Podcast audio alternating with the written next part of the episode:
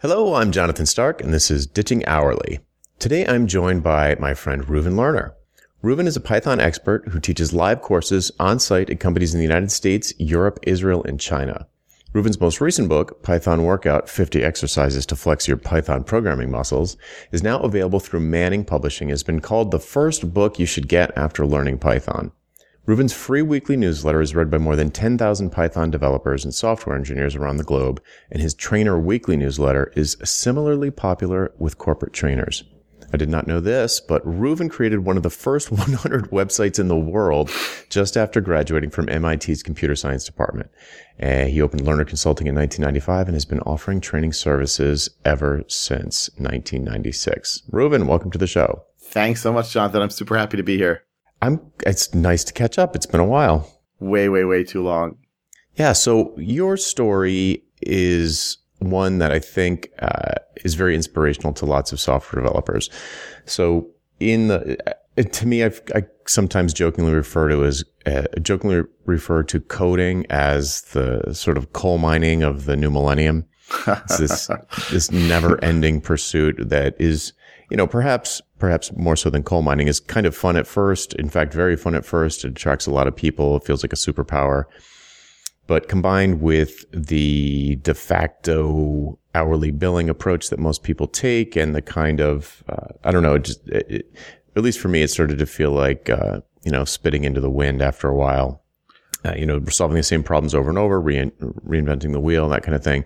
And, uh, as one matures in their career or in their business, sometimes their thoughts turn to productized services or training or uh, pure consulting or other approaches. And we, we were in regular communication as panelists on a podcast while you were kind of going through the transition from, or maybe soon thereafter, going th- from developer slash consultant to full-time trainer, teaching people in person and online. So I, I just really wanted to have you kind of share your experience there and give tips to folks who are perhaps thinking about going down a similar path. Sure. So, um, my background, um, is, you know, I got a computer science degree and I started working for a computer company as a coder. And then I switched to a different company and was working as a coder. And I would hear about people who as you said, as they matured, as they got older, they would either move into management, right, in these various companies that they weren't be coding anymore, um, or they would go in some other sort of direction. I remember thinking to myself, that's nuts. Programming is the greatest thing ever. Yeah. I'm having so much fun. Who would not want to do this all the time? Um, and perhaps coding at a startup or in a small group, doing like new pioneering cool stuff. Yeah, that's kind of fun.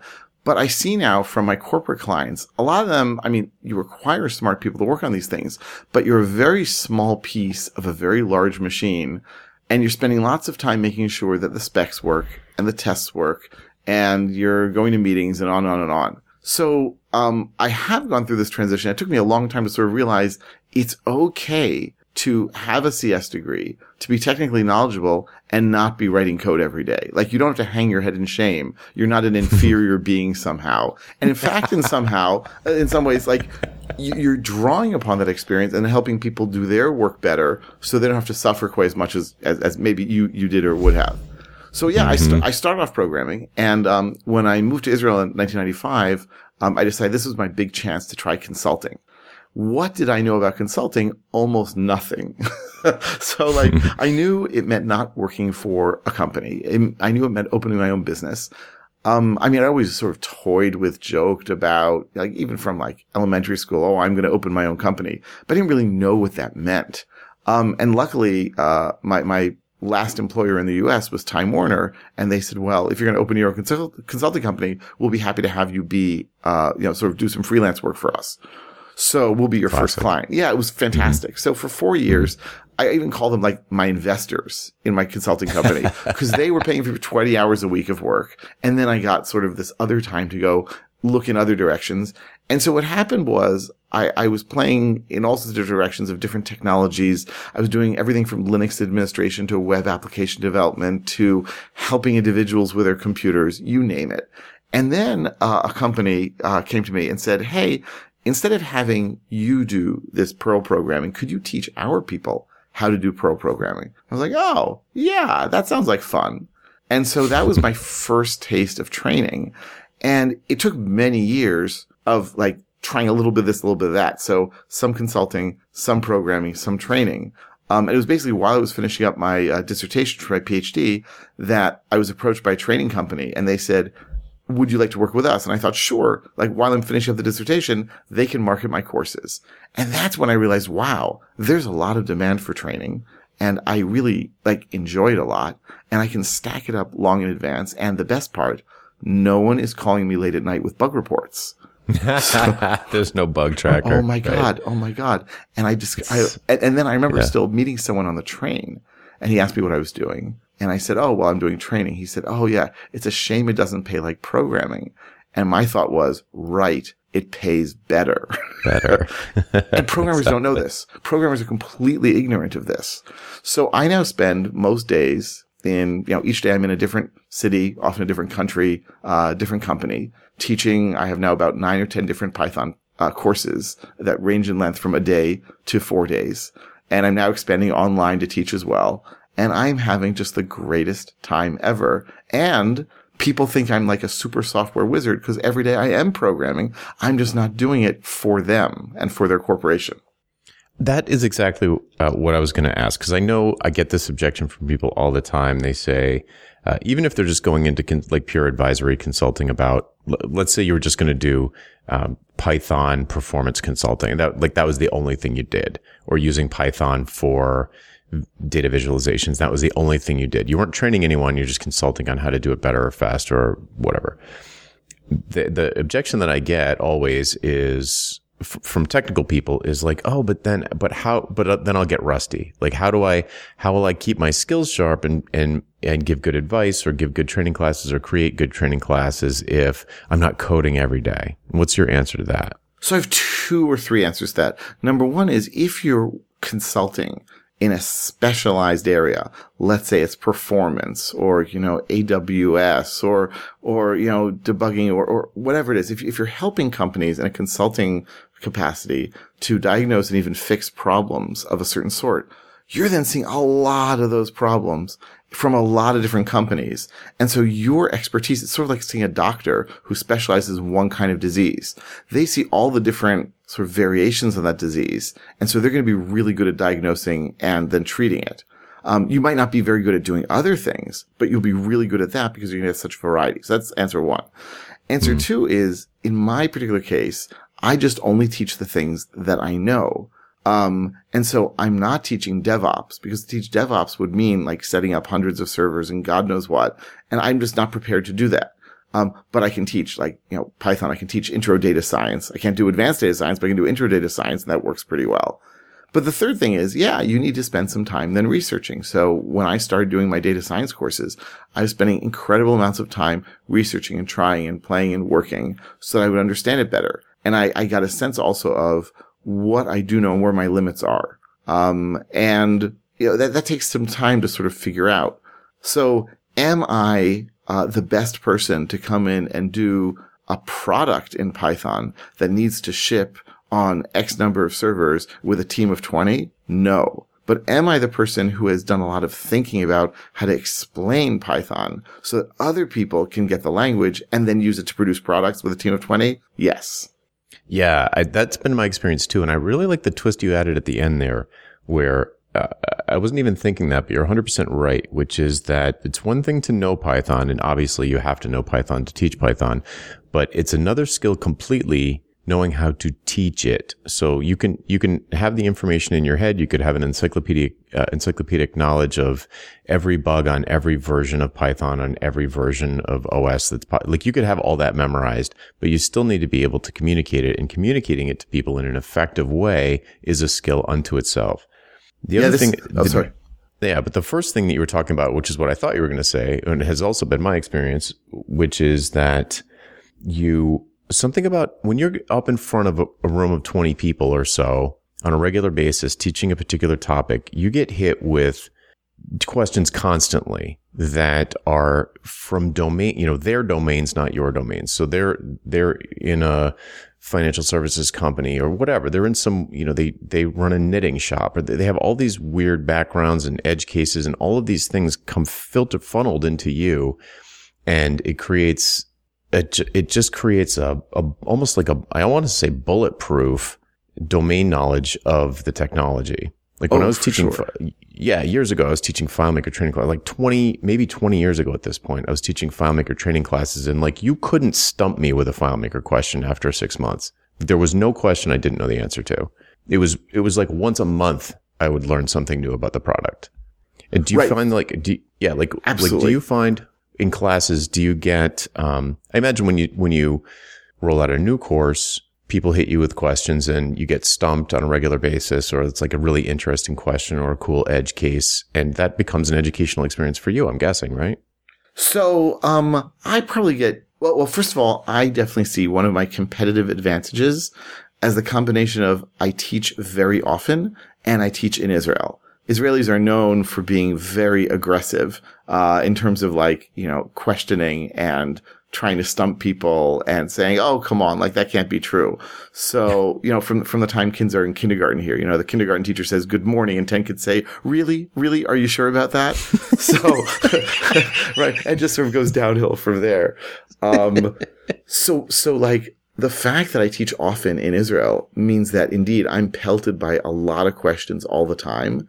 And if I teach a course five, six times here in Israel, by the time I go abroad, I can basically anticipate what the questions are going to be. I can teach sort of leading up to that. So they don't, they, don't even realize they have the questions. Um, and I feel confident when they do ask questions that I've heard them before and I can answer them.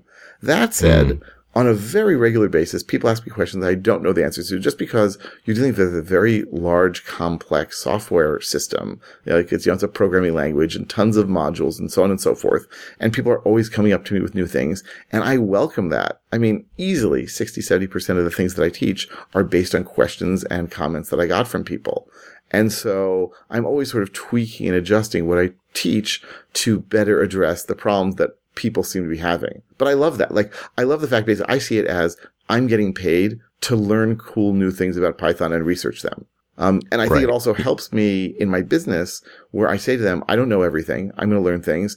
Ask me a question. And if I need, I'll do my homework and come back tomorrow. hmm Yeah. So, I mean, I think, I think we've thoroughly dispelled the notion that you would start to get rusty at Python if you weren't coding every day, like for a, you know, on the clock or, you know, for building out a project or whatever. Yeah, yeah, yeah. I, I mean, I can totally get why people would think that. Um, and indeed, when when I was teaching, when I was training through this training company here in Israel for a few years, uh, before I left them and went back to doing it on my own, they actually said we only hire trainers who are also practitioners in the field. So even they doing training, either as a marketing tactic or because they really believed it, um, expressed that need. Right. Yeah, you can, and I, I can see that because the the reason why I'm even bringing it up in the first place is because I know that objection exi- exists, even though I think it's a, a faulty objection. It exists, so I could see someone trying to address it with that approach. So let's rewind the clock a little bit. So you mentioned earlier that a training company approached you kind of out of the blue, and that was your entree into like serious training. Or, or correct me if I'm wrong, but how did that happen? How did they find you? What was that deal like?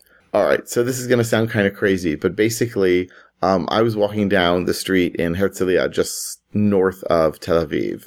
Um, and I can't remember if I had a consulting gig or I was meeting someone, whatever it was, and someone nearly hits me with their car. And I'm about to like let him have it. Don't you know how to drive? And I realized it's someone I knew, someone I'd actually worked with a few years ago. Not such a, like, not a close friend. And so, you know, we laugh and, you know, he apologizes and he says, wait a second, like, what are you doing nowadays? And I told him, he said, wait, would you be interested in doing training? Because he didn't really work for the training company, but he had an in with them.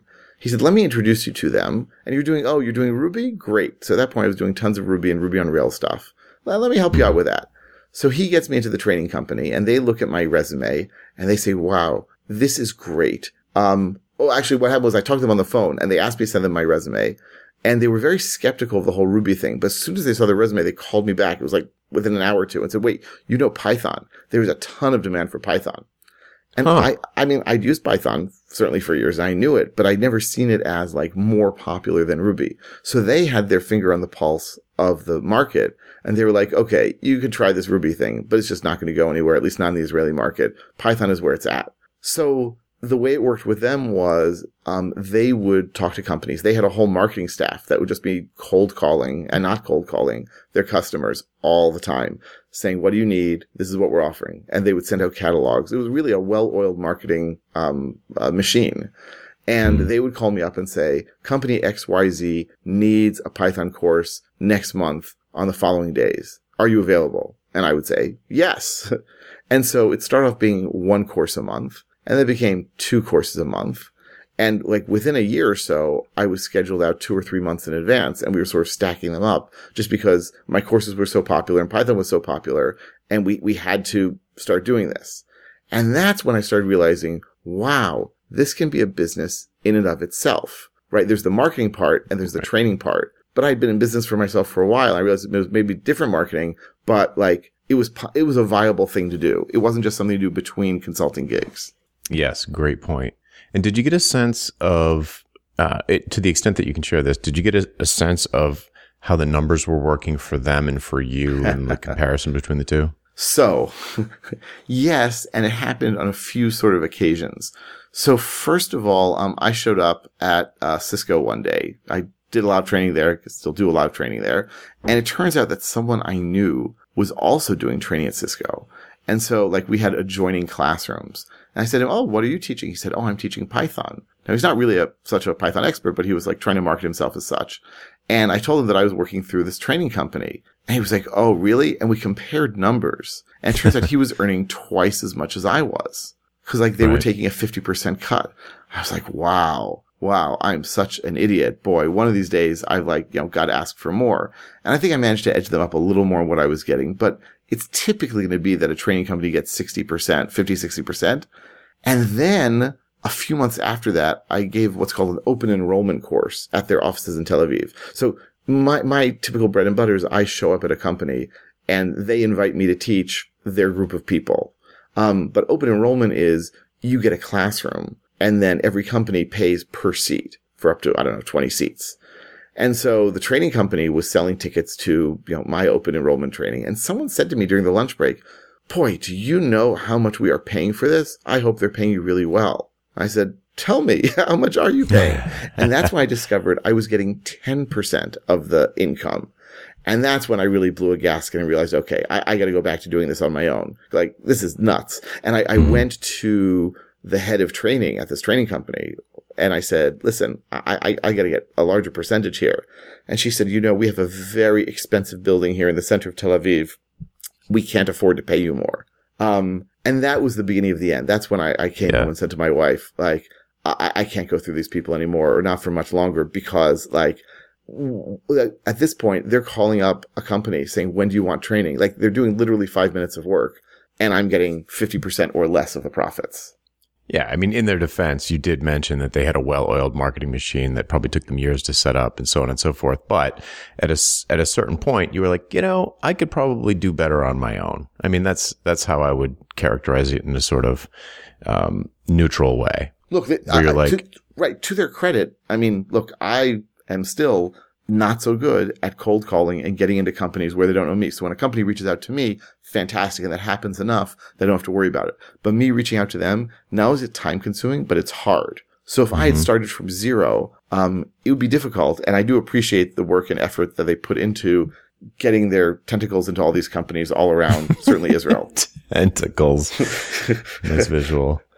Um, all right. Well, that's an interesting lead into, uh, leads? How do you get leads now? So People since call you, me. you don't consider yourself a, a excellent marketer, but what, how do they? How do you generate awareness? How do they? How do you build trust with strangers? How do they get attracted to you? What causes them to call you or send an email? So probably once every month or two, I get a call from a company I've never heard of, or I have heard of them, and I've never worked with them before. Um, and I always ask, how did you hear about me? And the mm-hmm. most typical story is you gave a class several years ago at company X the person from company X now works for us. And when they heard that we were going to be using Python, they recommended we call you. Wow. So, tight positioning. Oof. So very basi- nice. Right. So basically, oh, by, by the way, like, like I was sitting at the train, like waiting for the train in Haifa, probably about two years ago, three years ago, sitting on the bench there waiting for the train. This guy sits down next to me, looks at me and says, you do Python training. You're Reuven. I was in your class several years ago.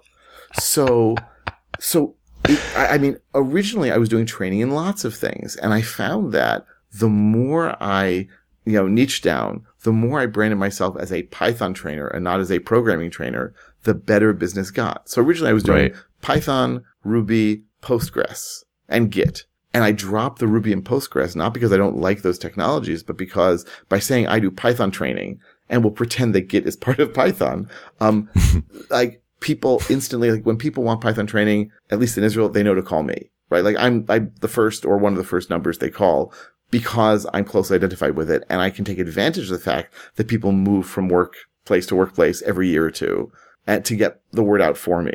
Mm-hmm. Um, yeah. Plus dandelion principle. Yeah. And plus like the, uh, I work with enough big companies that they'll call me and ask for anywhere from, I've got one client where it's like one class a month to other clients where it's once every two, three months to others where it's once a year. And I can, you know, expect them to call me once a year, you know, twice a year to, to come in and do stuff. And that combination, and these big companies have more or less infinite, you know, infinite numbers of employees who need to take my course. Yeah, right. So here's something I want to call out explicitly for the listener, which is that, you know, as Reuven has pointed out, he can teach lots of different things. But when he's promoting himself or when he's doing marketing, he's decided because it's effective and he's found that it's effective that he's focused on Python. It's just the one thing. And that seems like, uh, to a lot of people, that feels like death. It feels like boredom. It feels like a lie. But I'm so much better. I can do so many other things. Why would I focus down just on Python? And the, the visual that I try to stick in people's minds is it's the same as putting a sandwich board out on the sidewalk in front of an Irish pub that says voted best Guinness in town. It doesn't mean they only sell Guinness. It means that that is the thing that's probably the most important to the people walking by who will probably be the best customers. So it makes it memorable. You think, oh, McBride's has the best Guinness in town. Let's go there. Or you're walking by and you see it and you're like, oh, that's a good idea. I'm in the mood for that. Or, oh, this seems like a nice place. Whatever. You don't expect that they only sell Guinness inside, that it's the only thing on the menu. So the point being in this case is, and I, this is leading up to a question, I promise.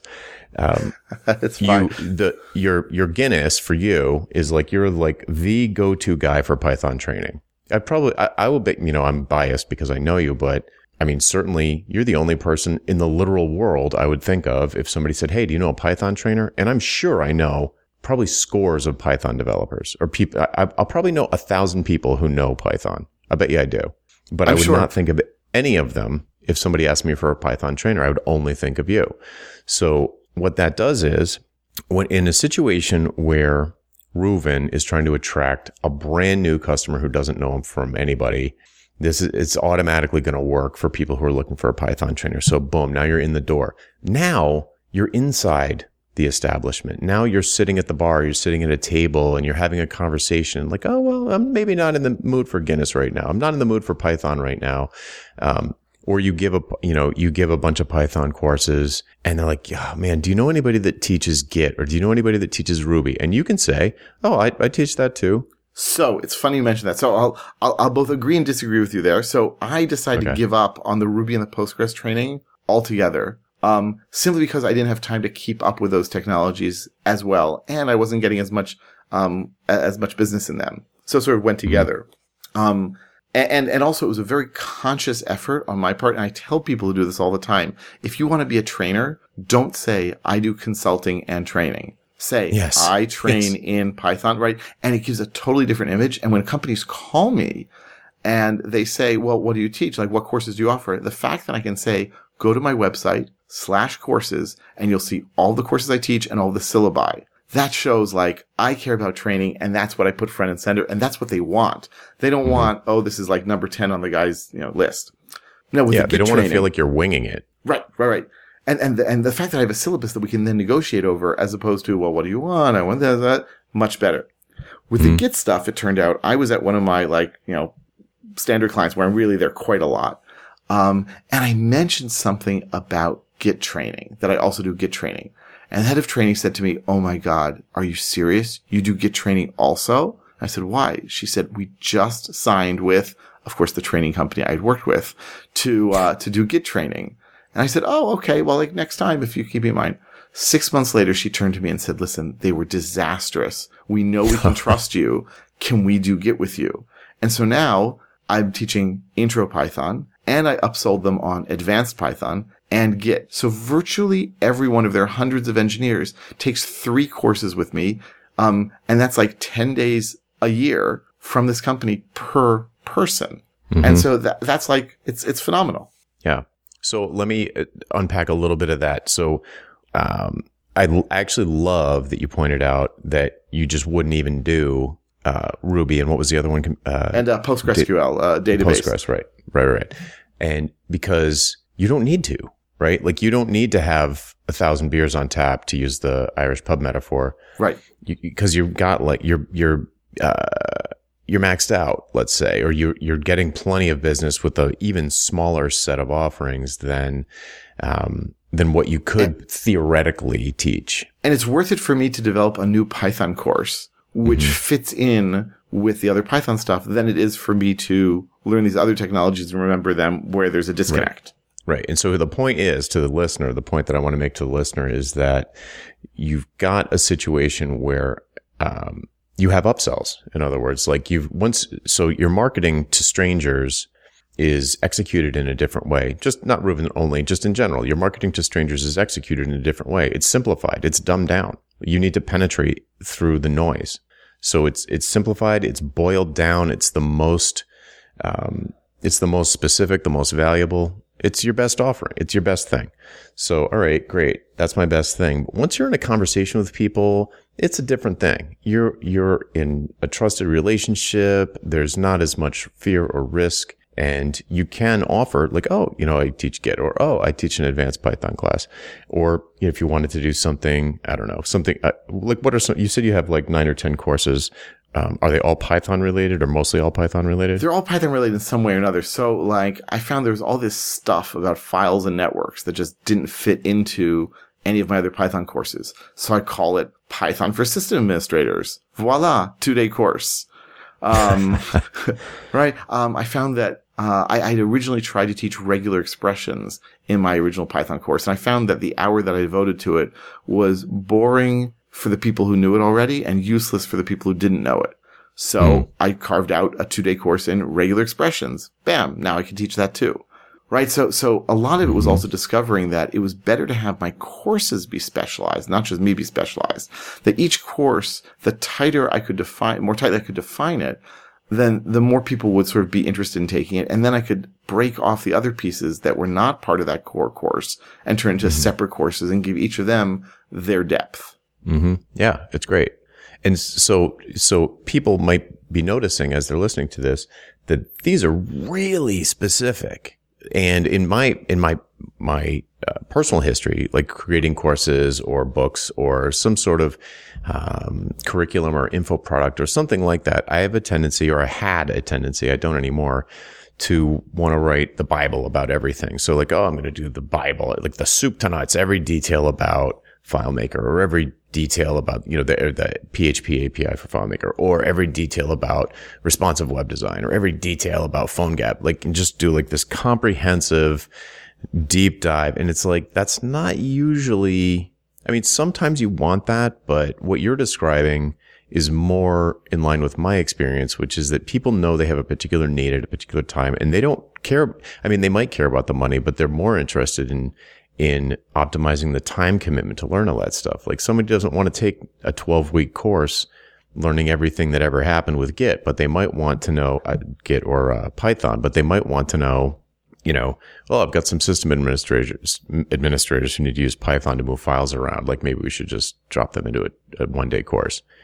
Right. And, and, by having, um, having all these upsells, makes it easier to talk to these companies also. Oh, you have these needs. Also, when a com- when a new company calls, I can say, oh, okay, you, you need this specialization. Well, I can just grab this piece from this course and that piece from that course.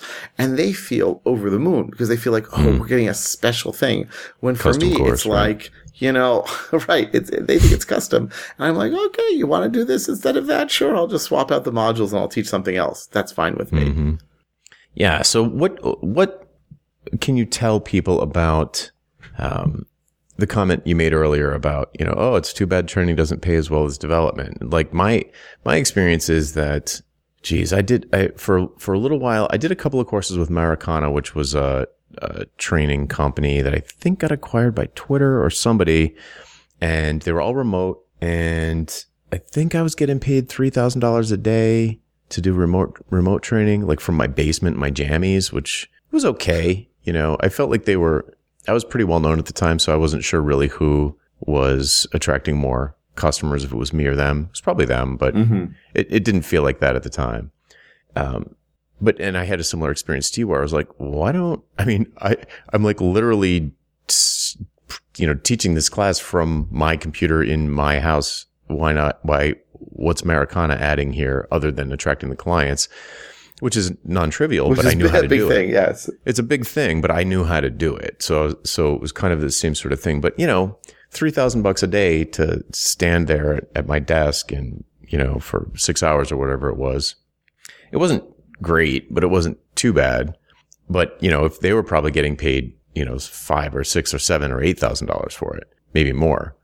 So, what you know, so if you imagine, dear listener, that you're getting paid, uh, I don't know, well, you tell me, Reuven, like what's a reasonable expectation for someone who's doing well to like to build to? So if you wanted to go into training and even not even the travel part, but well, you, I don't know, you, you could break it down maybe because I know you do some online stuff too. So like what, what's, so I guess what I'm so getting at different. is what it's are the all, expectations? so, um, first of all, the pay in Israel and in China is lower than in Europe and the US. So this is why I've like been trying to get more into the US market and the European market because quite frankly it pays more. And mm-hmm. by more what do I mean? Well, the typical like the number that I've been told for several years now as a good reasonable amount to charge for training in the US is $6,000 a day for about 20 people. Right? We're talking like $300 per person per day. Mm-hmm. Um, which means now, now, which means that first of all, that means like a, my four day course, $24,000. I have been told recently that that's probably low. I think it's low. Yeah. So, so it could very well be that I could be charging, you know, 8,000 a day, 9,000 a day already. Um, if you're really know, getting 20 people, I mean, if they're only putting two people in it, yeah, they're going to start to complain, but. No, but these companies are big, right? They have, they have people.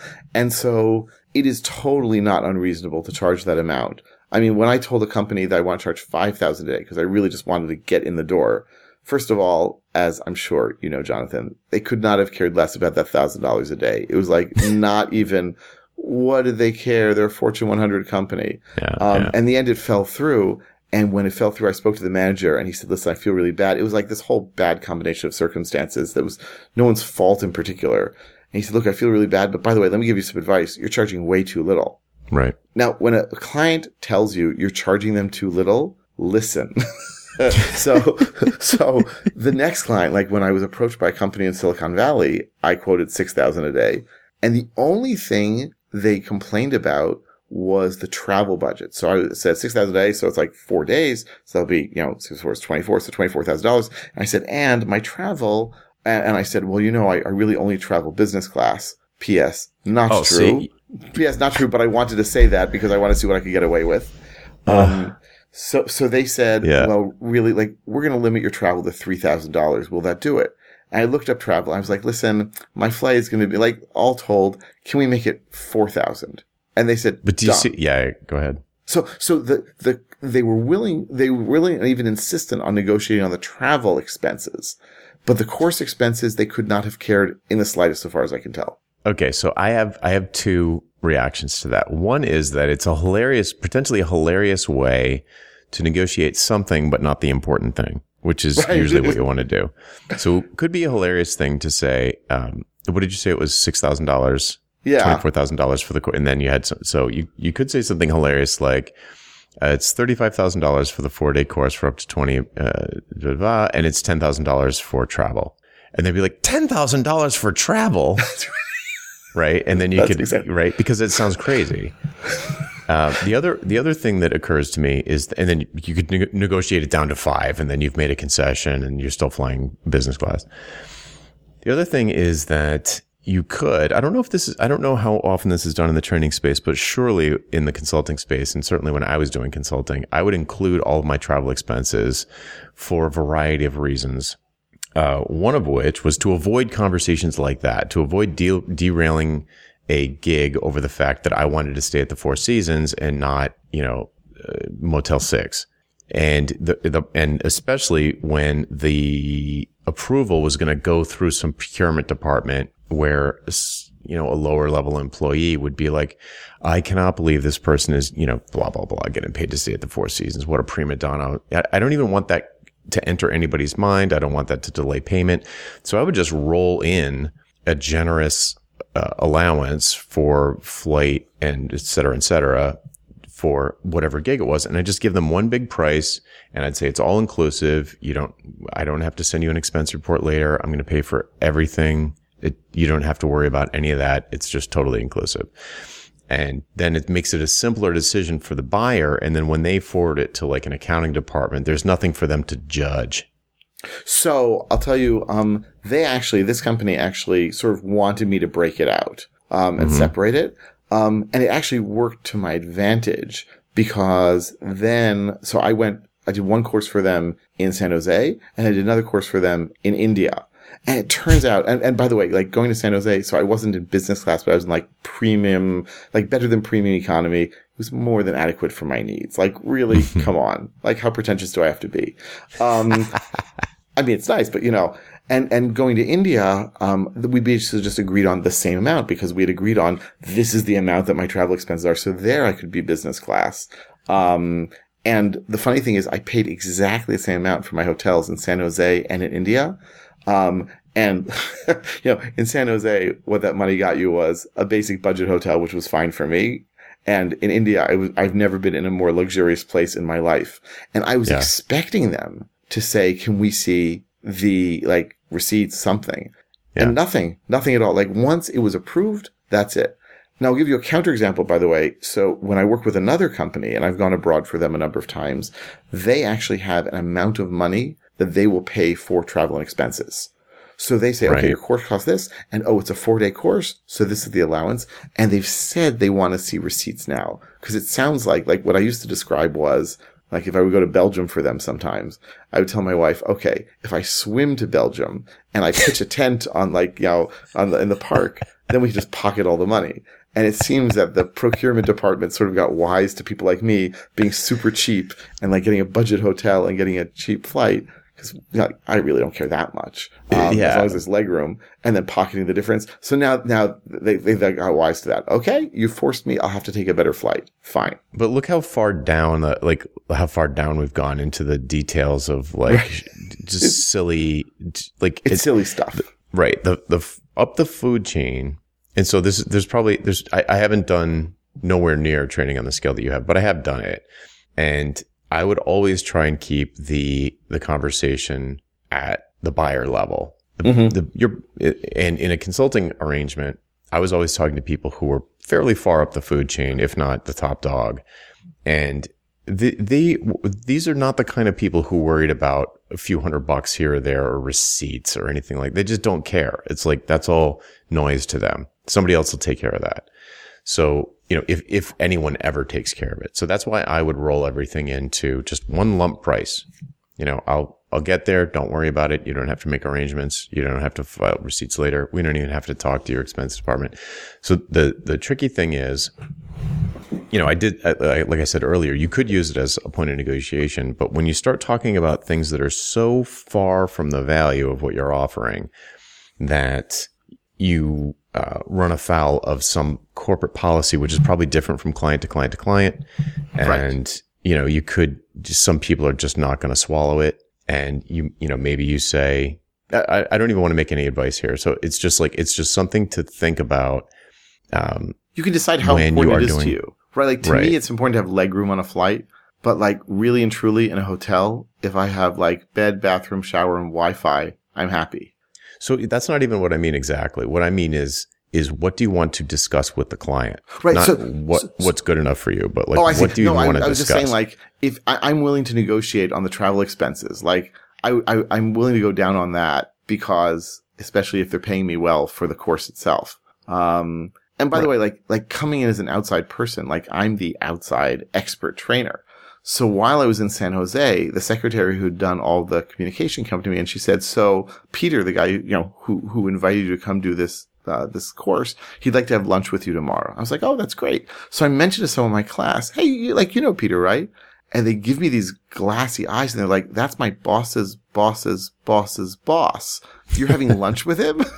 like, because he wanted to come meet the guy from abroad who was training his staff. So they see you as a valuable asset to their company. Right. And they don't mind paying the sort of top dollar because you're giving them so much value.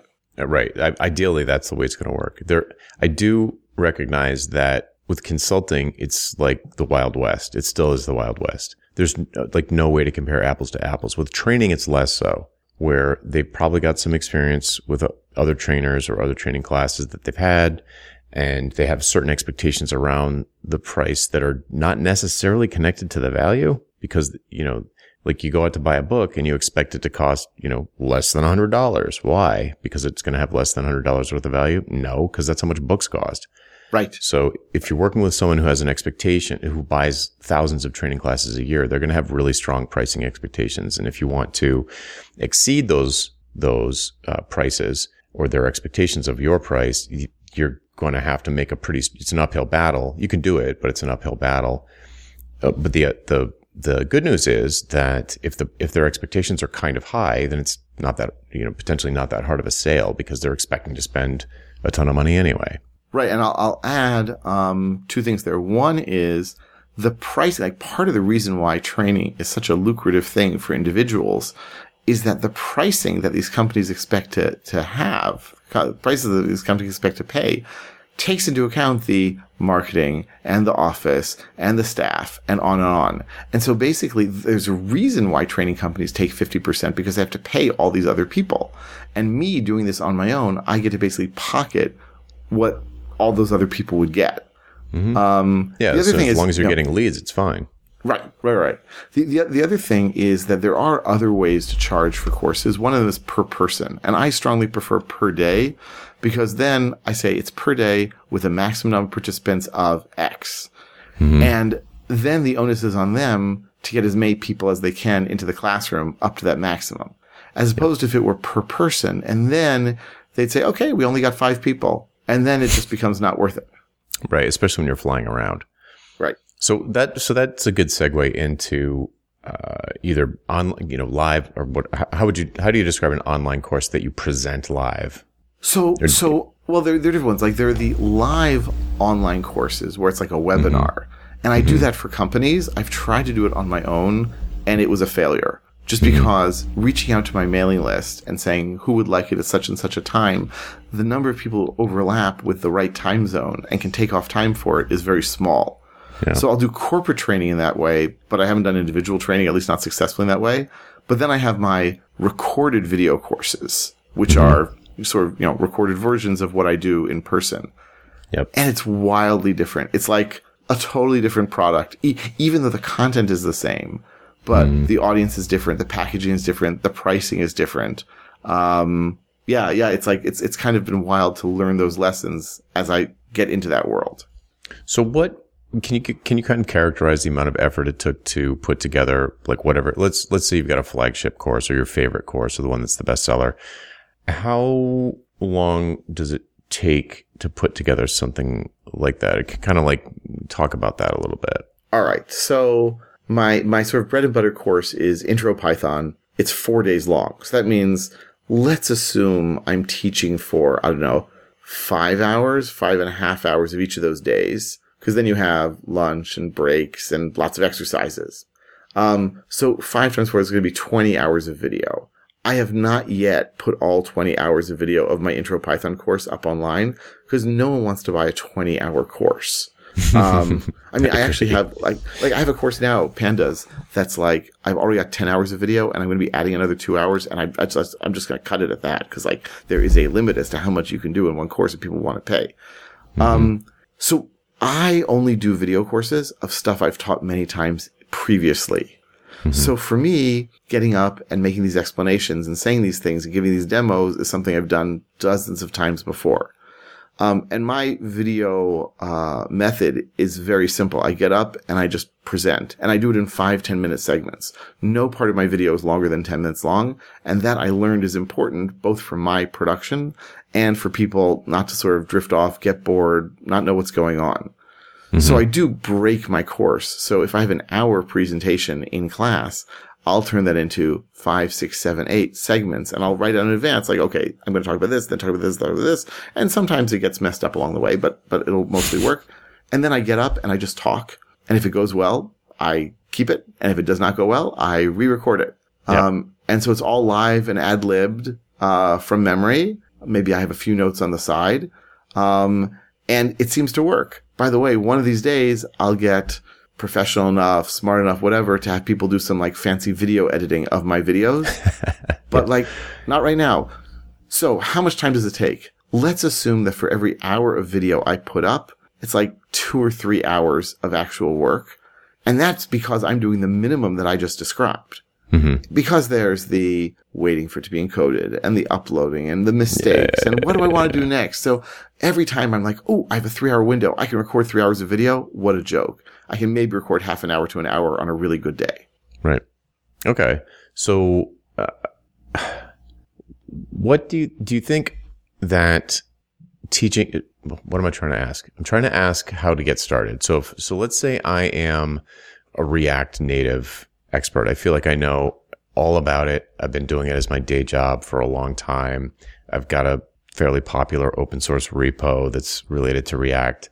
Uh, I, I feel like I know what's up. I've got, you know, thousands of followers on Twitter or I've got, you know, my repo's got like 4,000 stars. It's been forked a couple hundred times. People are sending me, you know, like you're like, you're not just nowhere. You've got the attention of some people. You've been creating things in a, as a developer would create things like putting stuff on, on GitHub and, and, and maybe blogging or doing YouTube videos, just, you know, kind of like to help the community, make the community bigger. What do you think, to the extent that you can answer a question like this, should they start, where should they start to get into training if that's what they feel like they want to do? Is it so videos? All, I think it's is yeah, it, yeah. Uh, look, okay. In-person training is, I think, more effective, and it teaches you more because it's interactive. Like I always think the magic and the learning is in the interactions. And totally so agree. I even wrote this mm-hmm. blog post years ago where I said, I am never going to do online recorded training because mm-hmm. like, and I gave all these analogies to television and movies and the theater and I prefer to be there and feel the audience.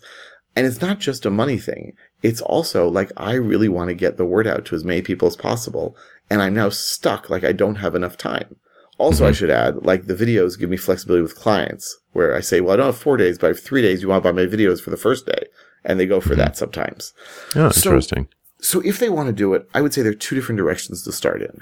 One is to do, keep it short. No matter what, keep it short. An hour, two hours of video, sell it for a small amount of money, um, or even start giving it away, or even do webinars first. In fact, let me back up.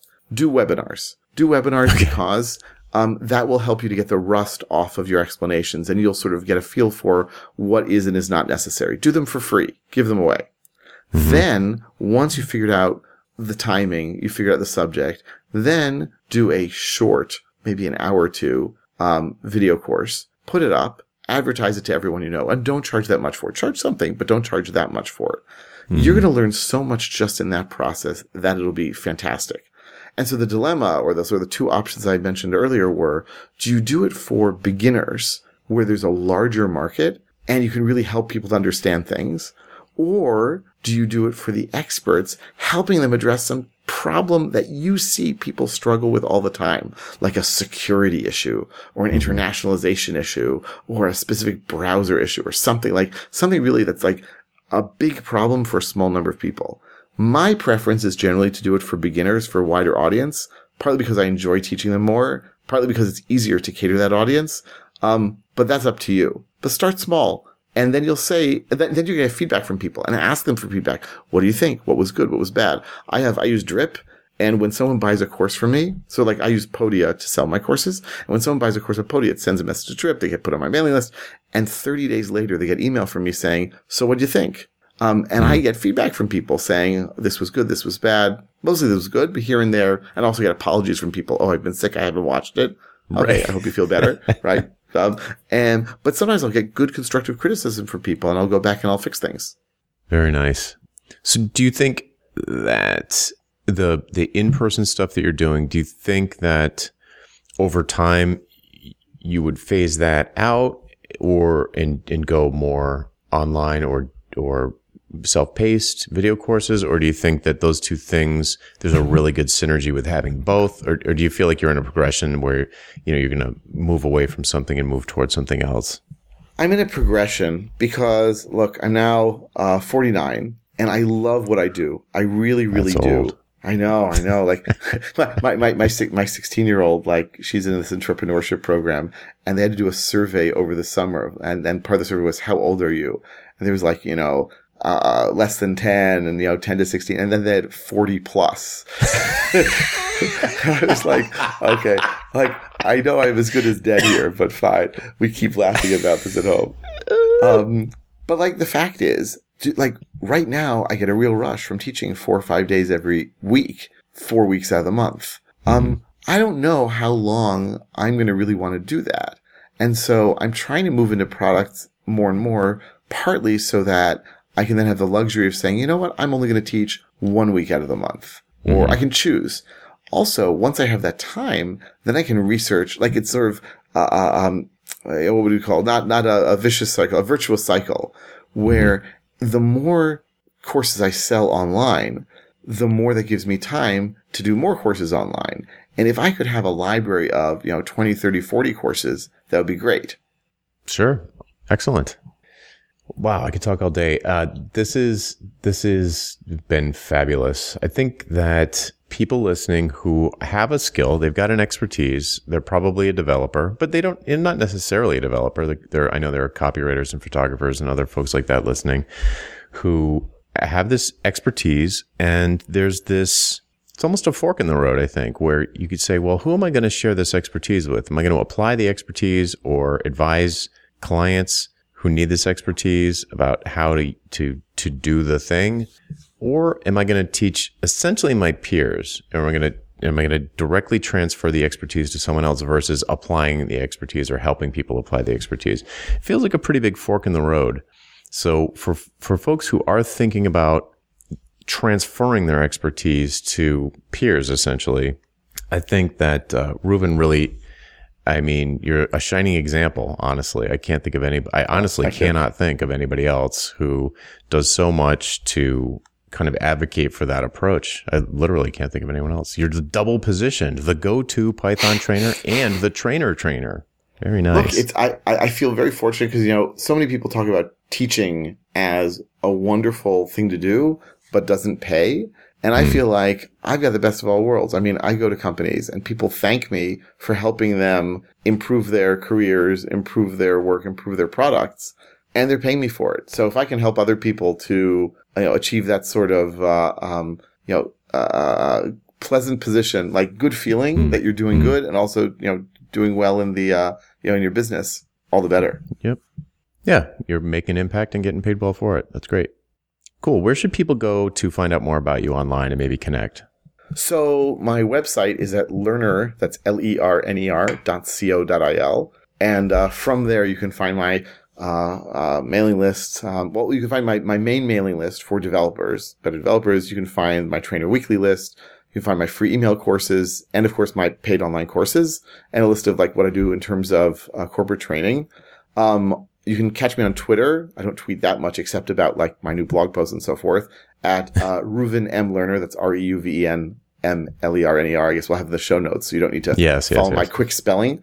um, and I'm always happy to hear from people. I really, really love talking to people who are interested in training from all around the world. And if I can help push people forward and get them even to like try it out, it might be it's not for you, but at least give it a whirl and see how it goes. Excellent. Thanks so much for joining us, Reuven. My pleasure. Look forward to uh, talking to you again and hearing from your listeners as well. Fabulous. All right, that's it for this time around on Ditching Hourly. I'm Jonathan Stark, and I hope you join us again next time. Bye. Hey, Jonathan again. The next time someone asks for your hourly rate, I want you to stop what you're doing and go to valuepricingbootcamp.com to sign up for my free value pricing email course. That URL again is valuepricingbootcamp.com. Hope to see you there. Hey, Jonathan again. Do you have questions about how to improve your business? Things like value pricing your work instead of billing for your time, or positioning yourself as the go to person in your space, or maybe productizing your services so you never have to have another awkward sales call or spend hours writing another custom proposal. Book a one on one coaching call with me and get answers to these questions and others in the time it takes you to get ready for work in the morning. Best of all, you're covered by my 100% satisfaction guarantee. If at the end of the call you don't feel like it was worth it, just say the word and I'll refund your purchase in full. To book your one-on-one coaching call, go to jonathanstark.com slash call, C-A-L-L. That URL again is jonathanstark.com slash call. Hope to see you there.